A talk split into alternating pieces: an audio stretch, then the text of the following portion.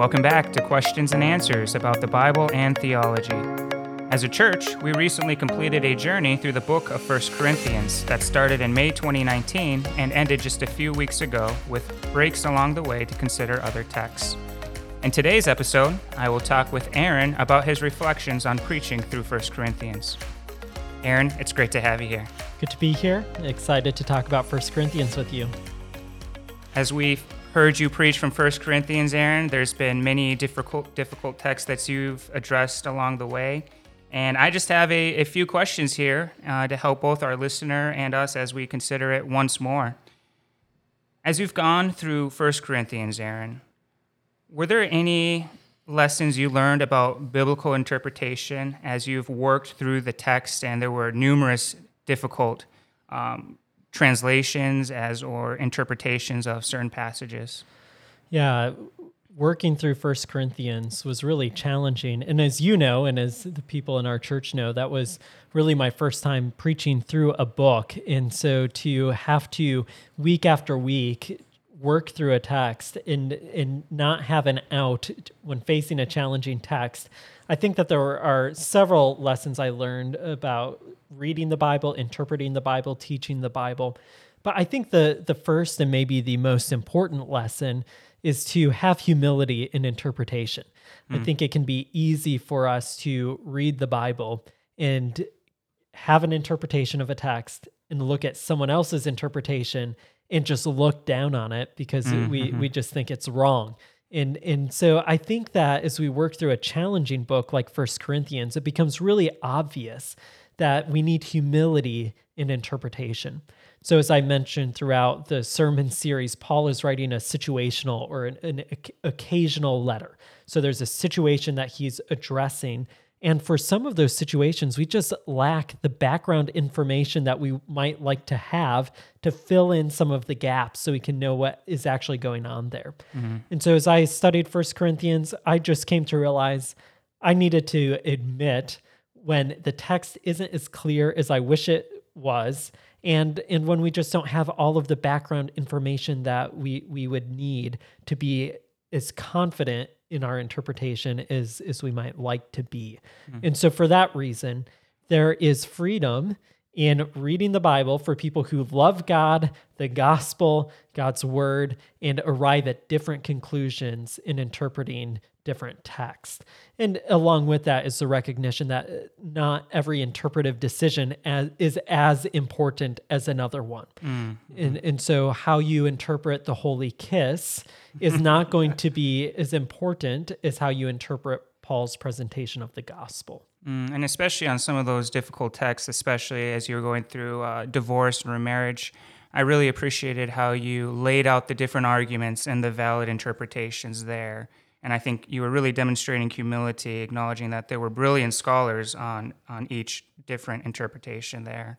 Yeah, you're you're pointing one of the most debated yes, sections yes. there, this divorce and remarriage in First Corinthians seven, and I think that's right. I think we have to be able to say there are people who love God, who want to live in obedience to Him, who arrive at different conclusions, and so it might be best just to list the possible valid interpretations and, and, then give a leaning and, and say i think it means this but there are others who mm-hmm. interpret it in another way so, so I think really the first lesson was humility and interpretation. But then, second, I really benefited from modulating or bouncing back and forth between reading widely and reading deeply. So, every week for the year and uh, three months or whatever it was, I read through the entire book of First Corinthians in one sitting, at least mm. once a week. And then, of course, in preparing for the sermons, I would dive more deeply into a smaller portion of First Corinthians. And I, th- I think that I've learned the value of reading a book in one setting, getting the larger message of the book, and then as as you study one passage in particular, you start to see how it fits into the larger message of the book. But then you also allow that larger message to give you insights into that that smaller unit of text, and so it sharpens each other. It, it it helps us grow as we understand what Paul is getting at, mm-hmm. to read widely, then also to pause and go deep. Mm, that's great.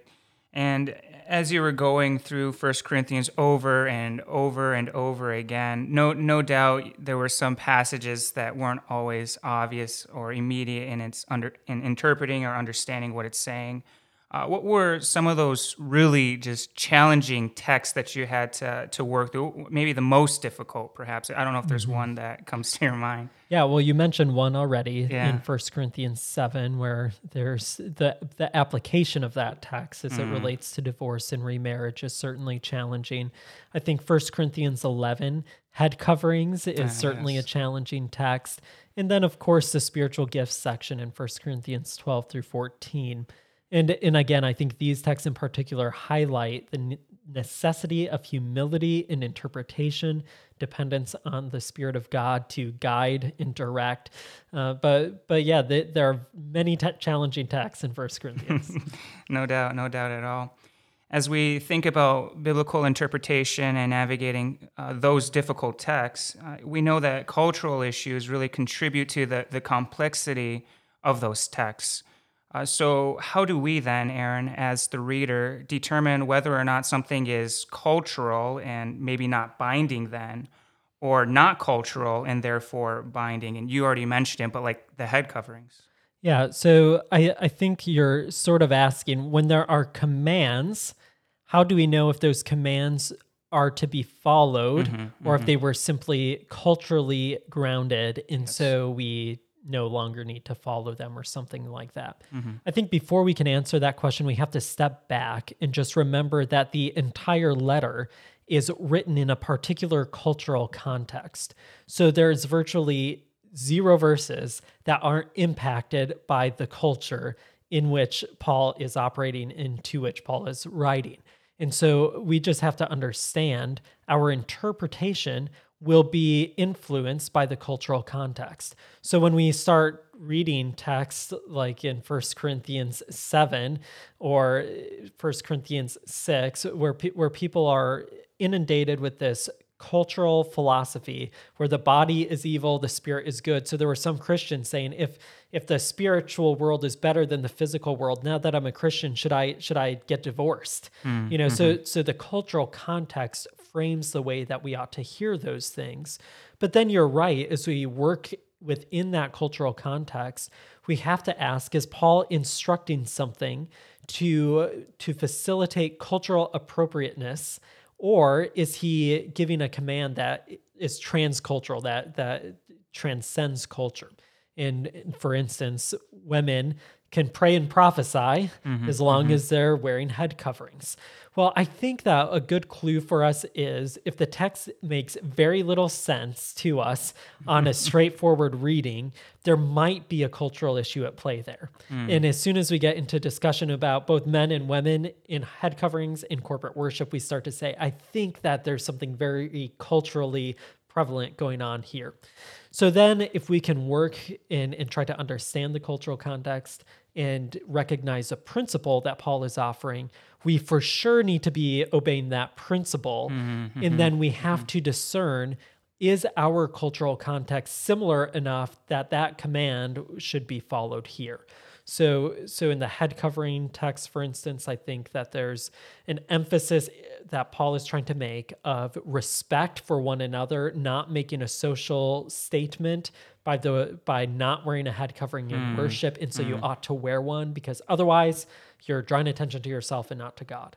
Um, but then if we get later in the text with the holy kiss, you know, in our culture, a, a kiss is on the cheek is just odd. You would never greet somebody that way. Uh, if we lived in Spain or somewhere where this was common, we might look at that and say it's not, you know, it's culturally mm, conditioned mm-hmm. there, but we're in a culture where we ought to be appropriating this command as well. And so I think we have to understand both the ancient culture and our own and really strive to to see the underlying principle. And then apply that principle where where it's appropriate in our own culture. Exactly. That's awesome. Aaron, as as you've gone through this book, um, are there any particular theological or practical takeaways from First Corinthians that are important to understanding the entire letter?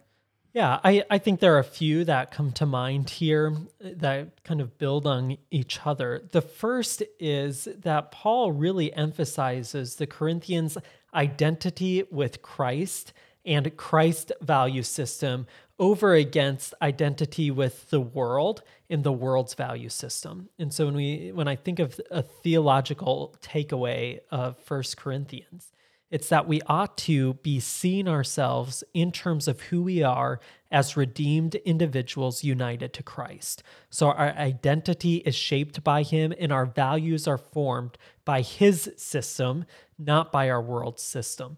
I think this was a challenge for the Corinthians because so often we'd encounter things in the text where it seemed like they were making decisions based on what would get them street cred, mm, kind mm-hmm. of social credibility with the world. And Paul is saying that's not who you are and that's not the value system you ought to live by. Instead, find your identity in Christ and his value system. Mm. So I, I, think that's a, a message that appeared over and over throughout the letter that that we should really think about.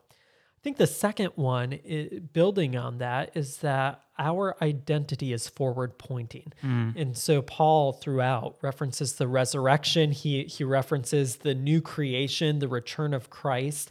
And so there's really an emphasis on the resurrection and eschatology for Christian discipleship. And mm I think this mm is something that's lacking mm. in my life personally. I think in, in maybe Christians at large is the idea of an eschatological discipleship mm. and, and thinking about how the resurrection in, in our life with Christ on the new earth impacts how we live now. Mm. So then finally, bringing those two together as we think of who we are, our value system, and who we are made to be and who we will be, I think there's just an undercurrent of the importance of biblical wisdom to navigate cultural and personal challenges. And so we we need to develop the ability to think biblically, to think scripture, and to mm. allow both the Old and New Testaments to shape our Christian lives and our Christian hope. And we see Paul doing this over and over again mm. as, as he points them to think about who they are in Christ, who they will be on the new earth. He's, he's trying to get them to think with biblical wisdom. So he'll reference things like the Israelites in their failures in the wilderness, and, and he'll reference the, the mm. Shema, mm. and he'll, mm. he'll reference the character of God as revealed in the Old Testament to try to help these individuals to think biblically, to think Bible as they navigate the cultural challenges that, that they faced. That's excellent, Aaron. Yeah. Uh, and by God's grace, we'll continue to think Bible and breathe Bible more and more until the day of Christ Jesus again. Aaron, do you have anything else you would like to add? The final thing I would say is I would just encourage people to pick up a book called Eschatological Discipleship by Trevin Wax. In this book, I think he really captures the message of First Corinthians in this idea of allowing the future resurrection and our life on the new earth to shape our living now. Thanks once more, Aaron, for your hard work on First Corinthians. I know our church has benefited greatly from this book, and we're looking forward to your next series starting in Titus. Thanks. Questions and Answers is a podcast brought to you by CLBC in Burnsville, Minnesota. To learn more, go to clbcmn.org or find us on Facebook, Twitter, or Instagram. If there's a question you would like answered, you can email it to us at office at clbcmn.org. Thanks for listening.